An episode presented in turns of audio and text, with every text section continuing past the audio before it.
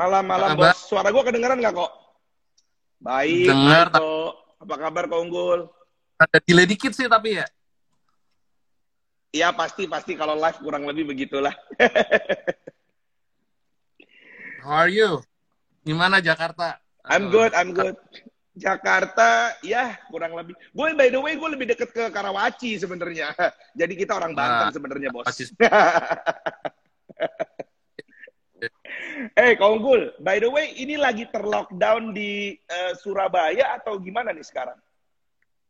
Ya, actually kan em, banyak kerjaan emang kan gue actually lebih banyak kerjaan tuh di Jawa Timur. Jadi eh, karena waktu posisi lockdown kayak gini nggak tahu gimana nih nggak ada yang ngajak meeting di Jakarta pada Zoom semua ya udah gue terlockdown di sini lah akhirnya. ada Oke, Kak Unggul ini kita kita ada pertanyaan-pertanyaan yang sudah gua gua gua gua singkatkan lah. Intinya eh, hari Ya. ini pertanyaan-pertanyaan gua nih eh, ingin memotivasi anak-anak muda nih kok kalau punya bisnis family. Gimana sih apalagi lu udah generasi ketiga, udah gen ketiga gitu kan. Udah gen ketiga. Nah, be- me- namanya Unggul Riyadi, Pak. Semua orang tahulah nama Riyadi ini identik dengan Lipo. Ya, dari mulai kelahiran ada Siloam, sampai ada San Diego, ada UPH, ada Sekolah Pelita Harapan, Nobu Bank, Kopi, semualah, semua sebis hidup kita sehari-hari ini ada Lipo. Berat nggak sih untuk seorang Unggul Riyadi menggunakan nama Riyadi di belakangnya? ya sebenarnya waktu waktu dari kecil sampai kuliah sih gue nggak ngerasa belum merasa ya karena waktu itu gue juga sekolah di luar negeri ya jadi eh, I don't feel anything pada saat itu. Gue ngelakuin apa aja terserah. Tapi sejak gue habis pulang dari Indo terus gue terjun di kerjaan eh, I think I feel eh, mulai harus menjaga. Even though eh, gede ya keluarga tapi I, I need to to to take care of the norm of the family lah. Tapi itu nggak ngeganggu gua untuk mau hobi ngelakuin apa sih terus mau uh, ketemu siapa juga. It doesn't really bother me bro halo Halo kok, Wah. ya? ya ya ya Ya, ya, ya, gitu jelas sih kok. Lanjut kok, boleh. ya ya aduh Hmm. sorry ya ini kayaknya Tapi kan memang jelek ada nggak sih kok dari dari orang tua eh, sinyalnya agak agak kurang tergini ya? Fon bisa dicopot aja kali fon ini gua. Kok em, dari gua sih sinyal oke. Kalau kok kok kok unggul bisa dengar suara saya nggak tapi? Ya nih Surabaya Oke. first media first media lagi gangguan nih Oke, Dari oke. kemarin. I'm sorry. pakai first media juga di sini. Nah, kok tapi dari kemarin iya. Kok tapi ada nggak sih kok dari kecil lu gini, eh unggul sama orang tua, lu harus ngelanjutin usaha bokap ibaratnya mesti begitu nggak sih kok? Jadi bokap tuh kan sebenarnya actually dia kan lulusannya insinyur ya. Wak- Waktu tahun 80 itu gini-gini, gue cerita dikit ya tentang family gue ya. Jadi eh, bokap tuh lahir di Family. banyak banker. Eh, kakak dia banker, bokap terus eh, uncle bokap tuh juga banker. Nah, pada tahun 80 tuh Indonesia memang kebetulan properti lagi booming kan pada saat itu, especially commercial property kayak ada banking brands, terus waktu itu kita ngomongnya juga eh, pusat perbelanjaan, terus nah bokap Iya. waktu itu eh, akhirnya ambil engine apa ambil arsitek. Ini eh, waduh dengar nggak? Dengar kok, lanjut kok, boleh kok. Jadi eh, bokap waktu itu ambil arsitek, akhirnya tapi akhirnya dia membangun sih, mengkonstruksi yang kita kontraktor lah namanya kan. Jadi Ya. eh, bokap waktu itu nggak seberapa nyuruh sih, tapi dia selalu mensarankan gue untuk berkecimpung di family business gitu loh. Oke, oke. Nah, untuk seorang ibaratnya lu sebagai generasi ketiga dalam bisnis ini kok, apakah ketika lu mulai dari dari kuliah baru masuk ke bisnis ini, apakah lu memulai dari bawah, apa lu langsung dapat posisi posisi yang yang apa ya, yang prestis lah dalam sebuah perusahaan keluarga lu? Oke, jadi gue waktu high school gue juga sempat kerja waktu di Australia. Waktu itu gue kerja di fast food industries Dan sebenarnya hobi gue, gue tuh demen banget sama fast food industries bro, karena it's so related with uh, uh, commercial property kan. Nah, Ya. itu ya gue sekalian belajar juga lah sebelum gue pulang ke Indo, gue belajar di sana tentang how to manage property, terus gimana cara, maksudnya kayak ada fast food di sana, terus abis itu kayak gue waktu itu sempat disuruh ya buka di suatu tempat. Gue actually waktu itu gue sempat sampai jadi area manager dari tiga toko sampai delapan. Ini cerita sedikit. Ya, ya, Terus- oke. Gue buka yang keempat, gue tuh tempatnya tuh sepi banget gitu loh. Terus oke kita buka kita buka di tempat itu, akhirnya sebelah tuh buka juga. Terus buka pom bensin, buka rental video yang namanya blockbuster. Gue dari situ gue belajar banyak sih kayak, oh ternyata properti commercial property itu seru banget ya gitu. And it's still related with my what my dad doing gitu. Ya, oke. Oke. Jadi jadi eh, lu juga sempat ada di area-area nggak langsung tiba-tiba oh, jadi bos dalam suruh-suruh anak buah nggak, tapi lu sempat ada jenjang karirnya juga di di meskipun di family business ya kok ya. Ya itu gue belajar belajar sih di luar family bis- business pada saat itu. Memang bokap waktu tahun di tahun 2006 dia nyuruh, dibilang, eh gue lu pulang dong karena di Indo nih eh, udah selesai krisis moneternya, terus kayaknya pembangunan-pembangunan tuh banyak banget di sini gitu, udah mulai lagi. Bokap waktu itu bilang Iya. gitu sih. Oke, kok unggul. Tapi misalnya gini kok, dengan misalnya banyak orang ngomong, iyalah, lu kan enak gitu loh. eh, bokap lu udah punya udah punya modal ya kan. Tapi apa sih kok yang orang nggak tahu? Misalnya ini kalau kita ngomong pasti lu punya sisi yang positif, tapi apa sih nggak enaknya jadi seorang unggul Riyadi gitu? Apakah orang ada yang, wah gila, ekspektasi orang ke gue tuh tinggi banget, Pit. Misalnya kayak kayak gitu kok. Jadi sebenarnya kalau untuk masalah bisnis keluarga tuh gue sebenarnya menekuni apa yang bokap gue lakuin juga gitu loh bro. Ya. Terus eh, saya saya saya eh, kemarin mencoba diri untuk belajar selama 10 tahun ikut family group di grup ya dari tahun 2006 sampai 2016. Ya. Terus abis itu di 2017 saya ikut coba apa field baru di OVO selama 2 tahun. Baru setelah itu saya di Oke. 2019 ini baru bokap sih di dunia konstruksi sebenarnya. Oke, oke, oke. Namanya apa kok yang project lo ini lagi startup lo namanya apa? Project saya itu joka.id. Iya. Namanya joka.id. Jadi itu Joka.id. platform yang platform konstruksi 4.0 lah semoga kayak gitu ya. Saya memulainya akhir tahun lalu. Hmm. Kan Ya. Kalau nggak ada problem apa itu udah bisa launching di quarter 2 kemarin. Tapi ya kita nggak bisa mengejat siapa-siapa lah ya situasi atau apa pun. Iya. Ya kita saya berdoa sih semoga platform itu bisa bangkit lagi ntar. Tapi saya masih belum tahu gimana nih rencananya. Iya, iya, pokoknya semua pasti ada dampak dampak ekonomi dari si COVID ini juga juga luar biasa. Kok ini dari informasi yang gua dapat kan tadi lu juga cerita bahwa lu sempat dua tahun di OVO. Nah dari seorang kontraktor yang lu bilang tadi dan sekarang juga lu punya startup kontraktor, tiba-tiba lu masuk ke uang digital. Itu prosesnya gimana kok? Apakah eh, lu punya basicnya atau lu murni di situ untuk belajar? gue bener-bener murni untuk belajar di sana sih. Dan kebetulan waktu itu saya punya mentor Pak Joni Widodo yang eh, ya istilahnya tiap hari gue gangguin. Thanks to him, terus akhirnya ya I learn a lot in there. Akhirnya sampai saya akhirnya buat platform itu di tahun 2009 Hmm. itu, Pak. Ya, Oke, saya waktu itu meng-. Sama Bali karena kebetulan kan saya juga banyak tinggal di sini dan saya sangat ngerti ya daerah Jawa Timur sama Bali gitu. Karena kebetulan properti apa eh, bisnis yang saya buat di Jawa Timur sama Bali juga lumayan banyak gitu. Oke, kok ini kita ngomong soal anak-anak muda yang nonton nih hampir ada 100 seratusan 160-an nih yang hari ini lagi live sama kita. Pasti kan bertanya-tanya, kok kan sebagai pebisnis yang darah bisnis udah ada di lu, pengalaman udah ada. Ini tuh ekonomi ke depan tuh seperti apa sih kok menurut Unggul Riyadi? Kalau kita mau ngomong dalam sisi entrepreneur atau uh, apa bidang ekonomi ke depan? Jadi gue sih nggak bisa advice tentang semua bidang usaha ya, but I will try some answer that what I'm doing now dan what I will do ya. Jadi karena keadaan sekarang ini, ketika saya juga baru merintis Joka, saya tuh bersama co-founder itu kita uh, berusaha untuk mencari yeah. merubah strategi bisnis model. Istilahnya tuh kalau mau ngomong ngomong gampangnya tuh mau nyari duitnya gimana caranya gitu loh kalau kena lagi kondisi kayak gini kan, ya kan? kita harus mau berubah, kita harus mau apa melakukan sesuatu yang baru untuk survive. Setuju nggak sih sebelumnya kayak gitu? Jadi ya, kayak misalnya kita betul, punya aturan betul, yang betul.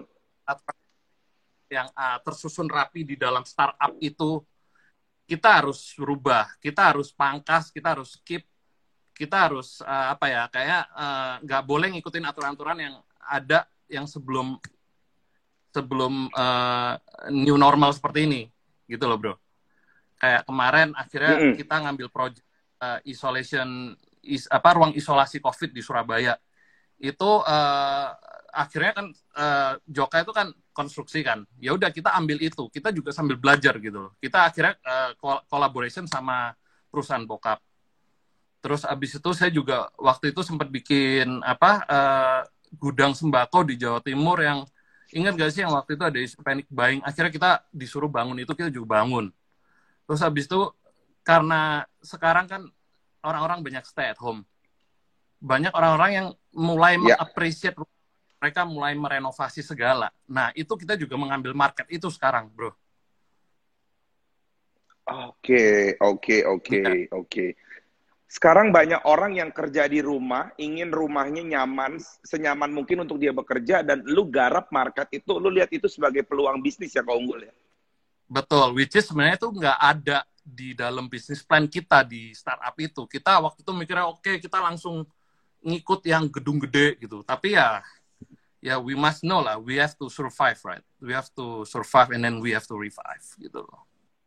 Iya, yes, iya, yes. Jadi menurut lu gini gak sih kok uh, semua bisnis usaha kayak misalnya bisnis usaha gue soal wedding, intinya dalam semua aspek uh, ke depan itu perlu adaptasi adaptasi-adaptasi yang baru. Intinya kita nggak bisa pakai gaya lama lah untuk survive di era Betul. yang eh, era new normal ini ya, kok unggul ya. Iya, iya. Adaptasi pun juga kita juga hmm, tahu adaptasi okay. di nah, region kau... mana gitu. Karena from my experience, ya. Yeah. Sorry bro, putus-putus bro. Apa-apa kok, sorry, lanjutin aja kok. Kenapa? Oke, jadi kan tadi gue bilang bahwa kita ini harus beradaptasi dengan uh, new normal yang baru. Nah, pandangan kok unggul nih kok sebagai orang yang lu udah biasa ngofis, ibaratnya bekerja di office sekarang seorang unggul Riyadi juga tadi lu bilang lu ke lockdown di uh, Surabaya dan mungkin lu juga harus kerja dari rumah. Untuk anak-anak nih kok yang uh, millennials kok, lu punya saran nggak sih kok bahwa gimana sih cara kerja di rumah namun harus tetap lah ya kalau gue bilangnya karena kan nanti kalau kerja di rumah takutnya ah gue males lah gue bangun siang aja atau gue jadi nggak kreatif lu punya tips nggak kok buat kita kita yang masih lebih muda atau teman-teman yang uh, baru akan menikah dan mau merintis usaha untuk ini loh gue tetap harus produktif di uh, era yang baru gitu. Ya oke okay. uh, seperti saya bilang tadi ya kan uh, I can build a building or even a house. Understand how? Gue punya dua adik satu di Jakarta sama Surabaya.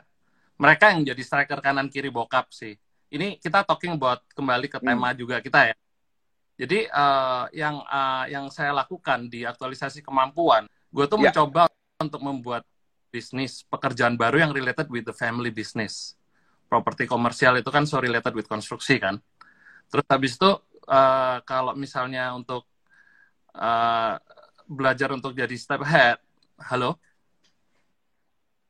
Ya, kok halo. Ya. Lancar kok. Oh, lancar ya? Lancar, lancar, lancar.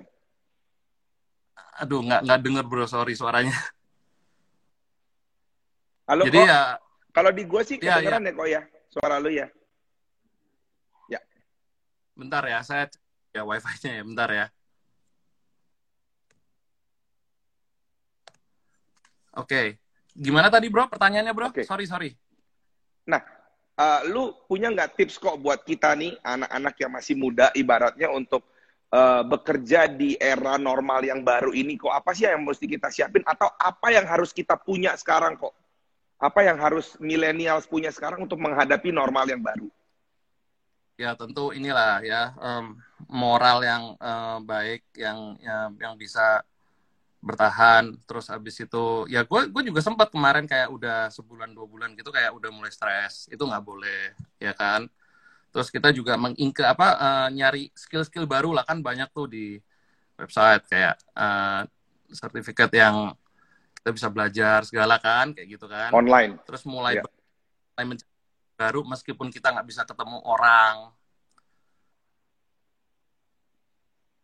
Itu sih oh itu Oke, okay, Kak Unggul, ini masih banyak pertanyaan yang yang mau uh, kita kita tanya. Tapi buat teman-teman semua juga nih yang nonton, kalau punya pertanyaan boleh di-share ke uh, kolom komen. Nanti gue akan akan tanyain ke Kak Unggul juga. Nah, Kak Unggul, tadi kan gue tanya-tanya lu juga ke Bang Peter. Lu kan uh, fokus di Jawa Timur lah ibaratnya. Sekarang kan ya. Jawa Timur itu banyak nih, kita dengar. Kita dengar bahwa ini zona hitam. Wah, Surabaya zona hitam nih ibaratnya um, bisnis lu gimana kok ibaratnya? Lu selama ini Jawa Timur dicap sebagai zona yang hitam, apakah ekonomi totally lumpuh di sana? Dan lu sebagai pebisnis yang bisnis lu banyak di Jawa Timur, bahkan lu pegang area di Jawa Timur, apa yang lu lakukan? Kok kan bisnis lu juga soal banyak soal kon, uh, apa kontraktor, lu juga pegang uh, apa lu punya tenan-tenan di sana, bagaimana lu bisa menghidupkan uh, bisnis lu kembali kok setelah setelah Jadi, setelah ini gitu. Memang uh, kalau untuk Plaza ya. Plaza itu kan mall kecil dan saya juga punya exhibition hall yang kecil juga. Exhibition hall tuh udah nggak bisa keisi sama sekali bro. Meskipun kemarin ada peraturan tanggal 9 Juli itu, wah tetaplah orang udah mulai apa ya, mulai jarang untuk melakukan perkumpulan. Tapi yang saya lakuin kemarin ke plaza-plaza itu saya, saya mengencourage tenan-tenan saya bahwa uh, ya kita memberi mereka ada dis, apa uh, keringanan lah untuk sewa. Tapi kalau kita talking about fast food sama supermarket ya, yang di dalam pasar saya itu sebenarnya yeah. mereka nggak berefek sih. Kalau boleh jujur, malah uh, ada satu tempat parkiran tem, apa saya dapat info tuh parkirannya malah naik tiga kali. Malah naik tiga kali lipat gitu loh. Untuk untuk nah, uh, sektor kan, F&B dan supermarket ya kok ya? Supermarket sih banyak, lebih ke supermarket kalau yeah. F&B sangat berkurang gitu sangat, orang sangat memang berkurang. lebih belanja untuk kebutuhan hidup ya mm. ya, ya. nah kau unggul misalnya gini lu kan sekarang gue lihat di sosial media juga punya punya udah punya anak sekarang kan ibaratnya udah punya generasi keempat lah dari dari ya. Riyadi ini. Nah, maksudnya lu sebagai orang yang dulu sama papa lu udah dibilang eh nanti unggul nanti lu uh, kalau bisa lu lanjutin usaha lu. Lu melakukan itu nggak kok ke anak lu? Bisa uh, sebagai lu sebagai parents lu bilang eh uh, ini papa udah punya ini dan nanti kalian-kalian ini juga akan melanjutin usaha papa ya. Ada nggak sih kepengenan kayak gitu? Pasti dong. Jadi sebenarnya saya mempersiapkan sesuatu yang akan lebih mudah daripada yang saya jalankan sekarang kepada anak saya. Karena kebetulan kan dia juga perempuan ya. Jadi saya akan menata ya. yang lebih simpel ya tapi saya selalu memberi saran ke dia kalau dia harus membantu bisnis keluarga saya pernah cerita sih one day kamu kalau bisa harus jadi dokter di Siloam saya pernah bilang kayak gitu jadi uh, saya juga wow. ingin membangun dia punya karakter lah untuk Iya. Nah, kau unggul, ini kan untuk di generasi ketiga kan dari generasi pertama ada opa ya berarti ya kok ya udah dari kakek ibaratnya itu suka generasi kedua. Ini kan semakin banyak kok ibaratnya semakin banyak orang yang berkecimpung di usaha itu baik uh, baik dari profesional maupun dari keluarga. Kalau lu melihat uh, cousin atau lu melihat ya kayak sepupu-sepupu, lu melihat as a partner atau sebagai kompetitor nih kok ada nggak sih? Nah, ini, ya tapi kan bagaimana gue tetap berkompetisi? Lu melihatnya sebagai apa kok? Kan udah banyak sekali dan bisnis usahanya bahkan, juga sangat banyak. Oke, kebetulan bahkan saya sama adik saya itu saya udah bilang kan, e, yuk bantu papa yang satu Jakarta sama Surabaya. Saya mau ngembangin bisnis yang related with what our dad doing gitu loh. Jadi so far ini sih belum ada sebuah kompetisi di dalam keluarga kita sih. Kita we we doing our task masing-masing. Ya. Oke. Okay. Kok ini pengalaman lu yang mau gua korek tuh soal di OVO. Nah, ibaratnya. OVO ini kan eh, ya ibaratnya related sama Grab. Sekarang kalau apa-apa kita belanjanya udah pakai OVO, apa-apa OVO. Ibaratnya uang uang uang digital ini kan cashbacknya gede, cashbacknya gede. Mau nanya nih Pak, ini pertanyaan mungkin semua orang nih Pak yang awam dengan dunia ini. Itu sebenarnya bisnisnya bakar duit apa gimana sih Pak? Bapak kan bekas orang OVO nih dulunya di OVO ibaratnya. Gila, beli makanan 30 ribu, pakai OVO bayar 15 ribu. Tapi gue tanya sama orang makanannya, enggak, gue dapetnya 30 ribu. Strategi bisnis apa sih yang, Mhm. yang kalian lakukan sampai sampai segitunya gitu dan semua orang hari ini apalagi kayak gua karyawan gue di kantor kayaknya memang beli apa-apa tuh ya udah OVO atau GoPay atau Shop apa Shopee lah sekarang itu bisnis model usahanya kayak apa sih kok? Eh, evaluasi sih itu aja sih saya cuma bisa bilang itu evaluasi yang nantinya akan di dievaluasi sama perusahaan yang lebih besar dan diakuisisi itu sih itu aja yang saya bisa ngomong Oke, jadi menilai dari valuasinya ya kok ya. Tapi kalau menurut lu nih kok sekarang, apakah masyarakat Indonesia itu sudah ketergantungan belum dengan uang digital itu? kalau saya ngelihat dari statistik sih eh, kita punya graf meningkat ya jadi saya merasa karena ada karena kita ada event seperti kemarin ini kayaknya orang di Indonesia ini semakin sadar sih tentang digitalisasi ya. Karena eh, itu membuat lebih simple terus eh, cashless lah. Saya mendukung programnya Pak Presiden untuk cashless. Untuk cashless betul, karena meminimalisir juga untuk perpindahan apa ya bakteri lah ya atau virus si COVID-19 itu. Nah, Kak Ya. Unggul, ah, ini kan juga bertanya lah ya, ini pertanyaan singkat mungkin stupid question lah ibaratnya. Lu kan juga ada ah, apa ada siloam nih ibaratnya kok. Punya nggak sih kok kisi-kisi sebenarnya COVID ini gimana sih kok sebenarnya apa? Misalnya ini ini ini gue tahu lu bukan dokter dan mungkin lu nggak capable urusin tapi ada nggak sih kok kisi-kisi kita nih kan UKM nih kok sebagai UKM UKM nih anak-anak muda ini sangat terkena dampak yang luar biasa ya dampak ekonomi dari COVID-19. Lu punya nggak sih kok kisi-kisi? COVID itu ke depannya ya kayaknya bulan ada yang ngomong katanya habis pilpresnya Amerika COVID uh, bisa selesai. Nah kalau menurut pandangan Unggul Riyadi secara pribadi ya saya, saya tanyanya gitu. Oke. Kalau pe- pandangan saya secara pribadi kan saya kemarin baru baca berita katanya ada vaksin yang dikirim di ke Indonesia kan. Saya berharap itu vaksin bisa membuat kita punya ekonomi, kita punya ketakutan itu pulih lah gitu ya. Tapi kalau di silam sendiri kita selalu eh, berusaha untuk untuk menyembuhkan orang lah. Ke, kemarin kita mendapatkan healing rate-nya up to 91% di silam. Itu yang saya dapat info sih. Wow, praise the Lord. Wow, Yes. wow, Yeah. wow. Karena yang di dekat kan, kantor gua kan deket Siloam yang itu kok, yang untuk khusus pasien COVID itu hanya beda berapa kilo ya? Tiga kilo Kelapa lah, mungkin Gading. itu satu deretan. Bukan di Oh. eh, ini Kelapa Dua, Kelapa Dua, Kelapa Dua. Wah, ya itu my dad just Iya. finished that. Yes. Oh, oke. Itu kontrak kontraktornya dari eh, bokap juga ya, kok ya? Tetap yang bangun itu untuk Siloam. Wow, wow, wow, wow. Nah, Kak Unggul, lu bisa dibilang uh, kalau untuk area grup udah punya semuanya lah ya, semua dari mungkin dari lahir sampai mati, kuliah, sekolah dan segala macam. Tapi untuk dreams lu pribadi nih kok, ini kita ngomongin secara personality. Ada nggak sih dreamsnya Unggul Riyadi untuk bisnis lu ke depan atau untuk maybe untuk Indonesia gitu atau untuk Jawa Timur khususnya gitu?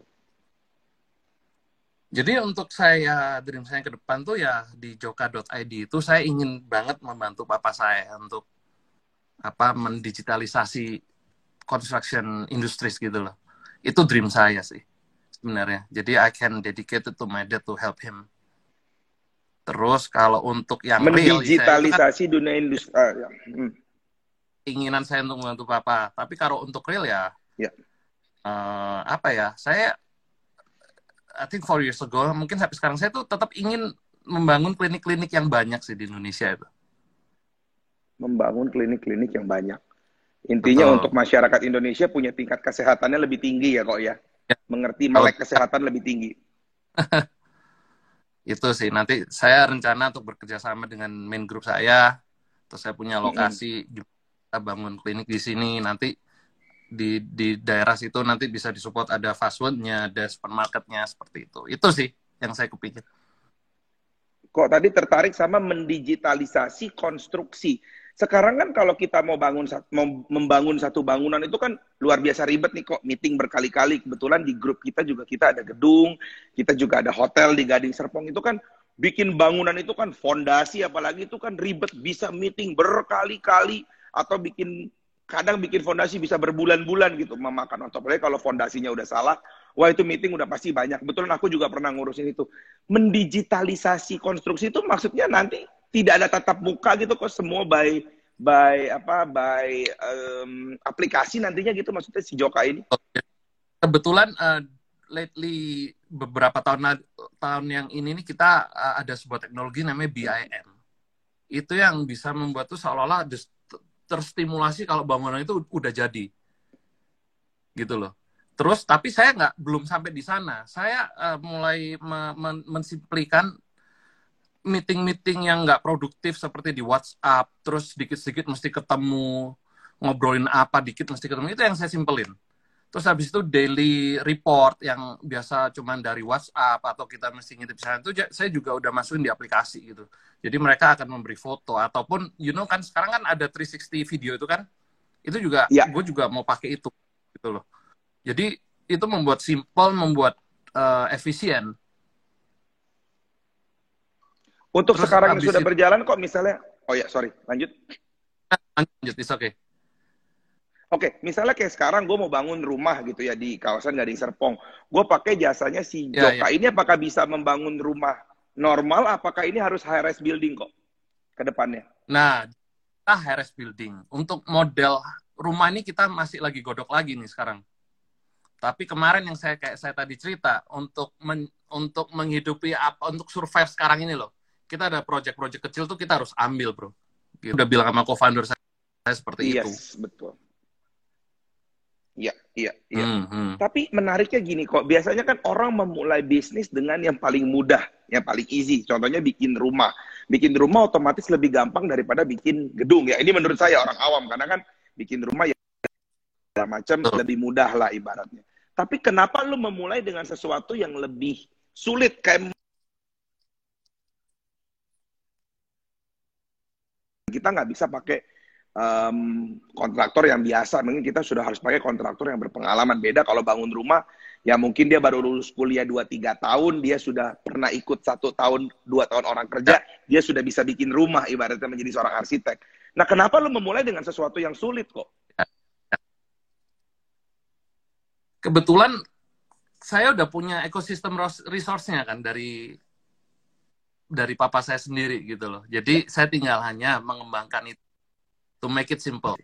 Ngapain kita mesti ngulang oh. lagi? Di mana kebetulan saya punya ekosistem yang ada yang rada jerimet itu, semoga saya bisa benerin gitu loh. Yes, yes, yes, yes. Karena udah punya fondasi yang cukup kuat ya kalau dari orang tua juga ya kok ya. Ya, ya karena malah kemarin kalau kita misalnya dapat proyek perumahan malah kita tolak. Karena membuat rumah itu sebenarnya lebih ribet sebenarnya dari membuat gedung katanya seperti itu. Karena kalau di perumahan kayak mencetak kue gitu ya lu kan di kan di bis apa di event organizer ya. Membuat kue yang kecil-kecil tuh lebih yeah. ribet bro daripada membuat kayak gede langsung plek. Betul betul ini, betul ini, betul. ribetan iya iya iya iya iya. Iya iya iya iya iya iya Oh makanya itu lo mulai mulai untuk uh, bikin yang besar ya gitu ya kok ya. Wow, ini thank you banget nih nggak berasa gue udah 30 menit kok. Tapi gue mau ada satu pertanyaan terakhir kok. Lu kan generasi ketiga dari yeah. keluarga Mokhtar Yadi lah. Siapa sih orang yang nggak tahu uh, your grandpa gitu ya keluarga kalian? Ada nggak sih kok warisan kayak ini loh kata-kata yang lu mesti pegang nih ya generasi satu, generasi dua, generasi tiga yang lu nggak mungkin lupa nih perkataan dari uh, apa ibaratnya uh, kakek lu lah atau atau keluarga lu lah yang dipegang sama keluarga kalian semua gitu. Uh, saya ada satu yang mantep banget sih sebenarnya. Jadi ketika lu bisa beli sepeda uh, berjalan kaki lah, dan ketika lu bisa beli mobil, lu naik sepeda. Dan ketika lu bisa membeli sesuatu yang more than mobil, belilah mobil dulu. Itu sih yang selalu teringat di saya. Thank you so much Kak Unggul 30 menit sudah bareng sama kita dan really inspiring dan gue harap nanti kita bisa chatting-chattingan lagi karena gue oh, as a personal masih mau banyak belajar nih sama lo nih. Iya, yeah, yeah. I'm sorry with the connection. I I barely can It's okay, hear you, bro. but I'm trying. Oke, okay, oke, okay, Kak Unggul. Thank you so yeah. much, Kak Unggul. Nanti kita chatting-chattingan lagi. God bless. Salam buat keluarga semua, kok. Terima kasih sudah gabung bersama kami.